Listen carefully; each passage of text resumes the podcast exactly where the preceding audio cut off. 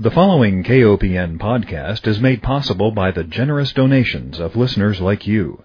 Please consider a donation to listener supported community radio, KOPN. You can donate securely on our website at kopn.org. Hi, welcome to Food Sleuth Radio, where we help you think beyond your plate.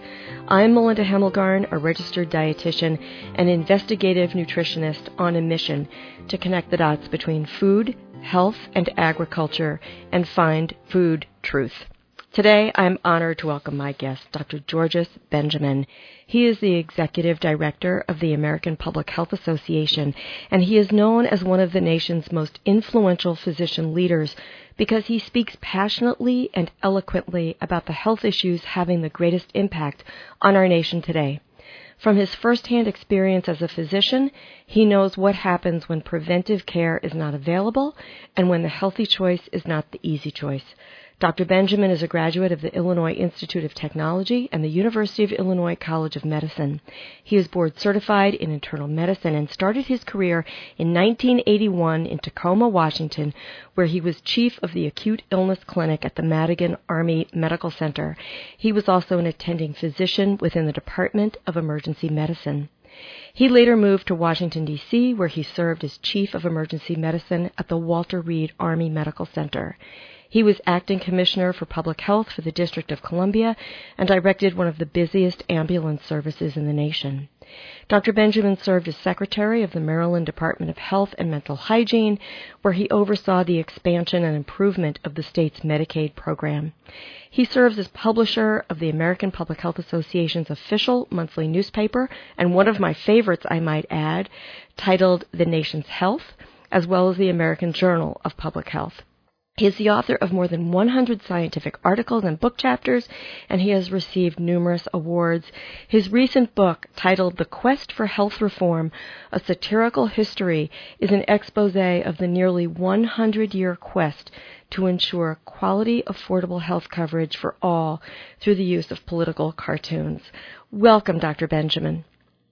Well, thank you for having me. I'm glad to be here. I had the opportunity to meet you in person at the Association of Healthcare Journalists meeting in Orlando, Florida last spring. And I was so delighted to meet you. And I said, You know, you don't know this, but I actually use a quote of yours in presentations that I give. And the quote is The food we eat and how we grow, produce, market, and distribute it have enormous implications for the public's health. Thank you, as a physician, for recognizing the importance of food and agriculture. Well, no, glad to do so. Glad to do so. And that quote, I think, is accurate. I think it is as well. And I know that this year's American Public Health Association annual conference is scheduled for Atlanta, Georgia early in November, and it is going to focus on climate change and public health. And so I hope to dive into that. But first, let me just ask you a little background question. How did you become interested in medicine, and what was it that led you to medical school? Great question. I literally I had no interest in being a doctor. It wasn't anywhere on my radar screen. But I wanted to be a gene splicer. I was going to go in a lab and worry about genetics and, you know, all the kind of stuff we now know about biotechnology. But going to medical school was a way to get a good basic science background to be able to do that kind of research. And I just fell in love with clinical medicine. I didn't know what to do with myself. I said, you know, got to put research aside and, you know, take care of patients. Right. But then from clinical medicine, you moved into the public health realm. What were the situations that led you to make that decision? You know, I've been practicing emergency medicine, and one of the things you do both in the Army and then at a public hospital, which is where I was at, the former DC General Hospital, was, you know, you, you begin to recognize that uh, you had to work with populations, and if you wanted to fix things in health, you really had to go way upstream. So I was really minding my own business one day, and my phone rings, and the mayor's on the other end of the phone, and this is the mayor in Washington D.C. and says, "Have I got a job for you?" And initially, I thought he was talking about coming and run the ambulance service, but no, the health commissioner was leaving, and he wanted me to take that job, and I saw that as a, a very unique opportunity for me to put my imprint on health policy, and really to begin, you know, dealing with the population of people who were really challenged. I mean, the city had uh, 600, 500, 600,000 people who were having drive-by shootings. There was a lot of violence in the city, high infant mortality rate, high poverty rate, growing HIV/AIDS epidemic, and so he called, and the rest, as they say, is history. It was just an, an, an amazing opportunity, and even more importantly, I got to work with an amazing group of professionals mm-hmm. um, to try to do that work. And so I knew a lot of the folks, and the opportunity to work with them, I just couldn't pass up. Well, you've been with the American Public Health Association since 2002, and I suspect you have seen a lot of changes and challenges during those years. Are there certain components of your work since 2002 that you want to make sure our listeners know about? I think the thing that's impressed upon me the most is the need to be active in your community, to just not let stuff happen to you, to recognize that the reason the water is safe to drink, and the air is safe to breathe, and the food is safe to eat because of a group of silent people that work behind the scenes to make sure bad things don't happen to you. Uh, and we don't celebrate that enough. And so I've learned that um, through my work at the American Public Health Association, how important those folks are. You know, I was an ER doctor. So, you know, ER doctors, we get praised because we get to see very, very bad things that happen to people. And we have the privilege of, tragically though, but have the privilege of fixing it when something goes wrong. The public health folks get the privilege of preventing it in the first place, mm-hmm. but they don't get celebrated enough. And so, for them to allow me to join their ranks to participate in that process uh, has just been an amazing opportunity. You know, it's funny. I had the same situation occur in my own career. I started out as a clinical dietitian at the Veterans Hospital in Columbia, Missouri, and I too recognized that, oh, wait, I wanted to go farther upriver and I wanted to work in prevention so that I didn't see the catastrophes that I was seeing every day in clinical practice. So I absolutely understand where you're coming from. You know, I read an interesting article, I think it was in the press within the last month or so about the Mediterranean diet and how beneficial it is, but only for those of a certain socioeconomic level. So, in other words, we have to look at zip code. We have to look at a person's income in order to further assess what we think might be happening to their health status, either presently or down the road. You're right. You know, the challenge we have is that you get someone into the doctor's office and you examine them, you find out what their list of clinical challenges are, you write prescriptions for medications, you give them information, you very commonly um, send them to a nutritionist or someone to help them think about how to eat better. And then, of course, they leave your office, and in essence, life undoes everything you just talked about. Right. Um, they live in a community in which access to safe, affordable foods is not there. If you want to go to the grocery store, you got to take a, you know two buses and a train to get there. And the pictures we see of mom or dad carrying you know big bags of groceries walking from the grocery store home in many of our communities is just not an option. And so that that gets undone, no matter what you tell them in the doctor's office. And mm-hmm. so that's an example of the kind of, of, of social determinant that we have to fix. And the, the health community has to be part of that solution. Absolutely. And it seems like there is great energy in Congress to prevent some of the very basic steps that we need to take. You know, we've been looking at the Affordable Care Act and all of the attempts to dismantle that. We've looked at how many efforts to increase minimum wage so people can afford to buy healthy food rather than having to depend on a food pantry. It seems like we are constantly struggling, certainly in the three decades I've been practicing, that it's a constant struggle to just maintain a certain dignity or level of social justice in our nation. I'm a strong believer in individual responsibility, but I'm even a stronger believer in community responsibility we have a responsibility to help our neighbors.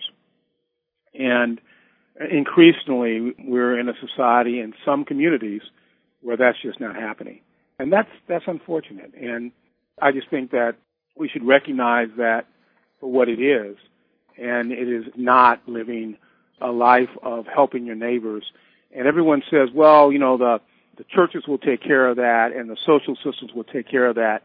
If you, you go back to the movie of, of Mr. Scrooge, everybody has seen that story and understands that it's more than the social systems that are going to take care of those folks. We all have a responsibility to help. That's right. And certainly policy is at the heart of that. And the American Public Health Association has terrific webinars and policy updates so that if people want to be involved, you make it very easy for us. Now, I, I sang the praises a bit of Our Nation's Health, which is a fantastic newspaper. And when it arrives in my mailbox, that is the first thing I do is I sit down with it and savor the articles. There's something in it for public health workers, but there's also great how to strategies, how to have a healthier life. I think the August 2017 issue, which I have here with me in the studio, has a call to action to garden for better health. So good tips that we can use in the public health community. But I want to bring our attention to the focus of the annual conference, which is climate. Climate change seems to be something that, you know, we have stronger storms, there's a great debate about man's influence. What are we doing? Do, can we have an impact? Is it too late? Do we think about climate change enough when we talk about public health? Well, let me address some of those issues. First of all, climate change is real and it's here today. It's not something that's out in the future. Number two, humans are a major contributor by things that we do as contributor to that change. The scientific community is very clear and universally agrees with that assessment. And while there are certainly a small subset of naysayers that are out there, they're just wrong. With that in mind, the question is, what do we do about it? And if you don't believe me, just open up your eyes. Look and see what's happening. We're having warmer summers. We're having longer episodes of weather instability um, both on the heat side and the cold side. We call it climate change because it does not just get warmer as the planet warms, but you then have, because environment is variable, you do have um, lots of cold uh, environment as well. So you have bigger snowstorms and places where the environment has changed so that farmers are seeing the impact it is on their crops. People are having, who've never had really long periods of warm weather, are now seeing heat waves that they didn't see before. Uh, and that is because of the, the climate change that we're seeing, fundamentally the warming of our environment. And from a health perspective, it dramatically impacts our health from access to food, from exposure to cold, exposure to heat, uh, the whole range of environmental conditions that become exacerbate allergies like asthma and chronic obstructive pulmonary disease, all of those things are directly impacted by the change in our climate. Mm-hmm. Let me take one break and remind our listeners that if you're just joining us, you are tuned into Food Sleuth Radio, where we are joined today by Dr. Georges Benjamin. He is the Executive Director of the American Public Health Association, and the annual meeting this year in Atlanta, starting November 4th, 2017, has a focus on climate and health. And there's a great website if you'd like to learn more about climate change and health. It's www.apha.org slash climate. Dr. Benjamin, let's delve into some of those health consequences related to our food and water system. So with flooding, for example, I remember early on in my career when I was working in extension, we had a major flood and there was so much destruction. It wasn't just homes that were destroyed or water systems that were disrupted. There were contaminants in floodwater. There was a problem with mold. People had to throw food away. There was lots of food spoilage as a result of electricity loss. I don't know that we have truly thought about the devastating consequences of more and stronger storms as related to climate change. But I'm sure APHA has. Well, we have, and we continue to talk about the importance of preparing for those kinds of things. You have to prepare for the worst So that means thinking about what your risk is. Where do you live? Um, what are the risks that you're going to incur? Are you in a flood zone? Are you now beginning to see warmer temperatures? And do you now need, in the past, you didn't need to have air conditioning in your house. You now need to do that. You have a backup generator because you're having more and more severe storms in case the, the core power goes out. Those are kinds of adapting to climate change we have to do. But there are also a whole range of things that we can do as individuals to begin the mitigation. That is figuring out how to use less power, using less fossil fuels, um, switching to um, energy saving um, light bulbs. Yes, they cost more money, but theoretically they, they last much longer. And, and thinking about our own individual, we call carbon footprint, so that you're using less energy, recycling, simply being part of the recycling process in our communities helps us with waste, helps us reduce energy use, are very, very important. We know the auto industry is moving to more and more hybrid cars, electric cars, uh, and that's part of that process. So as we're beginning to think about what we're buying and buying appliances, buying automobiles, doing things that we control to again reduce the amount of energy that we're using or the type of energy that we're using. Mm-hmm. And I think we have to make it the right thing to do so that there's social pressure to take these steps. I think you've probably been in audiences where you talk about the environment and somebody will say, oh, you're an environmentalist, you're a tree hugger. How do we speak to people so that we can change policy and get people to accept the fact that climate change is indeed real, as opposed to believing that this is just a bunch of work done by tree huggers and environmental activists, as if that's a bad word. I'm certainly a tree hugger, but I also like to hug people. I like to, you know, as a physician, I very much am concerned about the, the health of, of my colleagues and myself. And with that in mind, I try to make the discussion personal. I, I need to remind people that, yeah, we care about the polar bears. Yeah, we care about the melting of the ice caps.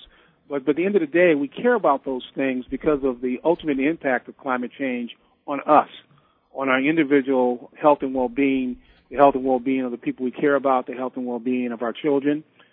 That's where it's personal. And unless we do something about it, we're putting those folks at risk. And that's why, why we continue to argue here at the American Public Health Association that if you don't do something about it, then you are really neglecting your responsibilities to make sure that the future is there for your kids. And, you know, if you have a kid who has asthma, or you know someone who has asthma, um, we're seeing a rise in, in asthma for a variety of reasons, but climate change is one is part of that process. Yeah, I thought it was interesting. I heard a climate scientist speak about increases in allergy and asthma related to increasing CO2 levels and the impact on certain crops or plants that were like for example, species of plants that were more likely to lead to hay fever, for example, they were fueled. Poison ivy, I think, was one of the plants that we can expect to proliferate under changes in climate with increased CO2. Do you have any other examples of what kinds of changes we might see in the environment so that we can connect those illnesses with changes that we're experiencing that we might not connect those dots? Sure. A, a great example is the ecology changes of our environment. If it gets warm and continues to get more wet. You're going to see more mosquito-borne diseases. So oh, Zika, sure. which has been in the media quite recently, dengue, chikungunya. Um, these are all diseases that are passed on by mosquitoes, as an example. Lyme disease.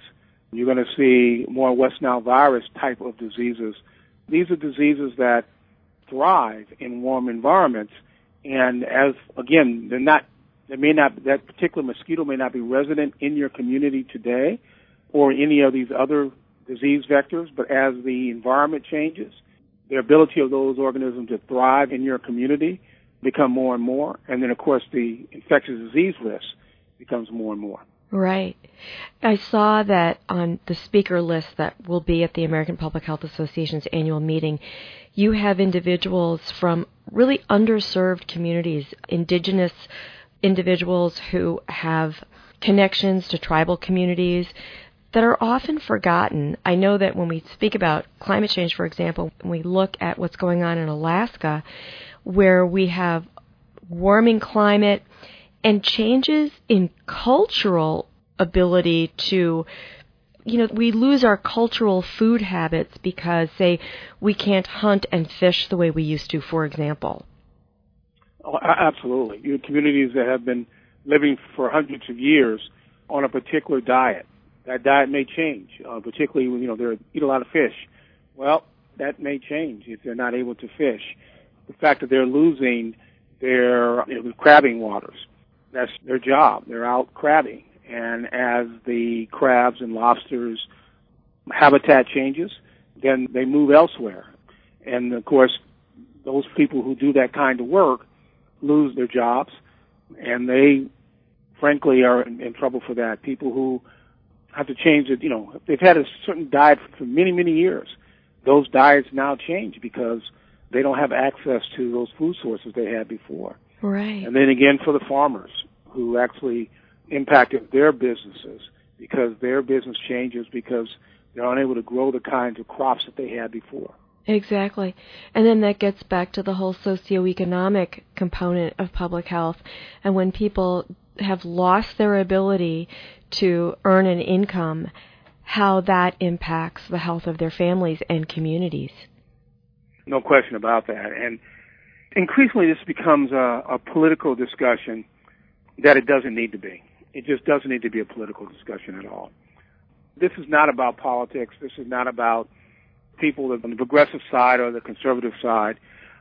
You know, obviously, I, I believe climate change is real, but even if you don't, you need to support your community to address severe storms. Um, you know, the adaptation part of this, the mitigation part of this, that stuff is real, and we don't have to approach this through a political lens. We need to approach this through a lens that says, how are we going to help our communities do what they need to do? Right. Well, another one of your speakers comes from the Gullah community in South Carolina, and I'm assuming that people who live in areas that are closest to the coasts where they have ocean water rising will probably be some of the first and hardest hit, as well as those of us living in Midwestern or the central parts of our nation where we have as you mentioned, droughts, stronger storms affecting the crops that are produced here. But people who are living in these oceanside communities, I think we can expect migration and, again, the loss of not only culture, but the loss of their homes. Yeah, the, the erosion of, the, of their lands. You know, one of the things that we watched when I was in Maryland, this was years ago, the state health department, was the islands in the Chesapeake Bay, and we're watching them just erode and wash away. And that's a big deal. And what you're seeing now in these coastal communities, as their historical land is just going away. You know, they've had these, these, again, this land for hundreds of years, and now, because of sea rise, it's just going away. Mm-hmm. That's a problem. Yes, it is. And I, another issue that I know the American Public Health Association looks at is infrastructure, aging infrastructure, as well as the ability of infrastructure to handle floods and how that affects community wellness. Yeah, you know, when a flood hits, of course, uh, I think you talked about it earlier. Um, not only do you get the, the the loss of your personal belongings and stuff in your home, but then of course you get mold, and that's an expensive repair. You've got to relocate because of the mold in your home.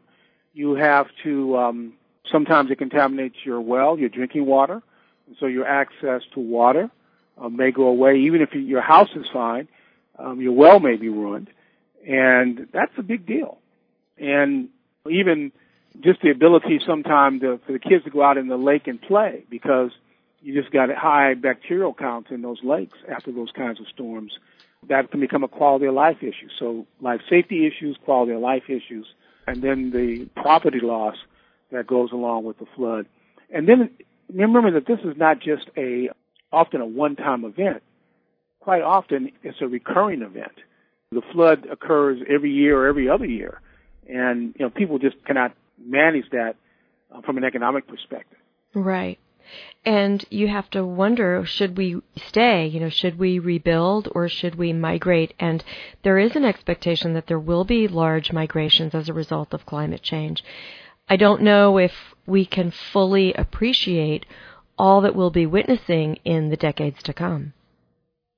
We, we can. And, you know, one of the sessions we're going to have is going to talk about forced migration from climate change. And you see that. You also see that when people start having to fight over space and land, then you, you have violence and war uh, over those kinds of things. So this is, this is not a, just an inconvenience.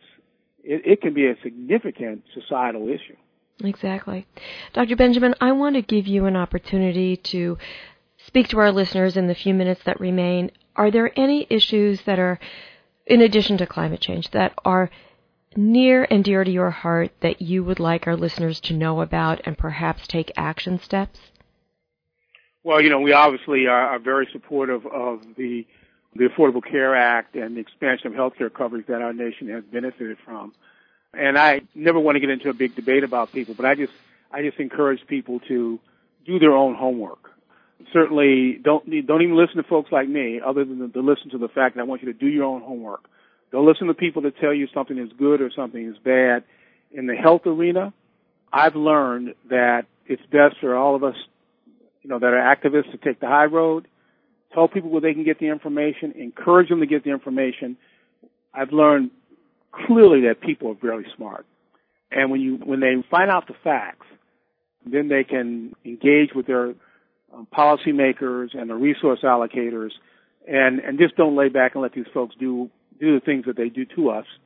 Um, you need to be part of the solution. Absolutely. And I want to commend you again for the American Public Health Association and thank you for celebrating those workers who really make a difference in people's lives every day. The American Public Health Association also has a food and environment working group of which I am a member. The website is fantastic. And I think when it comes to, you know, you mentioned do the homework. It's hard to do the homework when there are all of these alternative facts, for example. But I have found the American Public Health Association's website to be extremely valuable in teasing out the truth backed by credible science by, and from people who truly care. So thank you very much for that. Thank you. Well, in closing, I want to thank our listeners for joining us. I want to remind everyone that Food Sleuth Radio is produced by Dan Hemmelgarn at KOPN Studios in beautiful downtown Columbia, Missouri. I want to thank our guest, Dr. Georges Benjamin, Executive Director of the American Public Health Association. He is known as one of the nation's most influential physician leaders because he speaks passionately and eloquently about the health issues having the greatest impact on our nation today. Dr. Benjamin, once again, thank you for being my guest. And we want to make sure that people know that they can go to the American Public Health website for more information. That's www.apha.org. Thank you for your time. Thank you.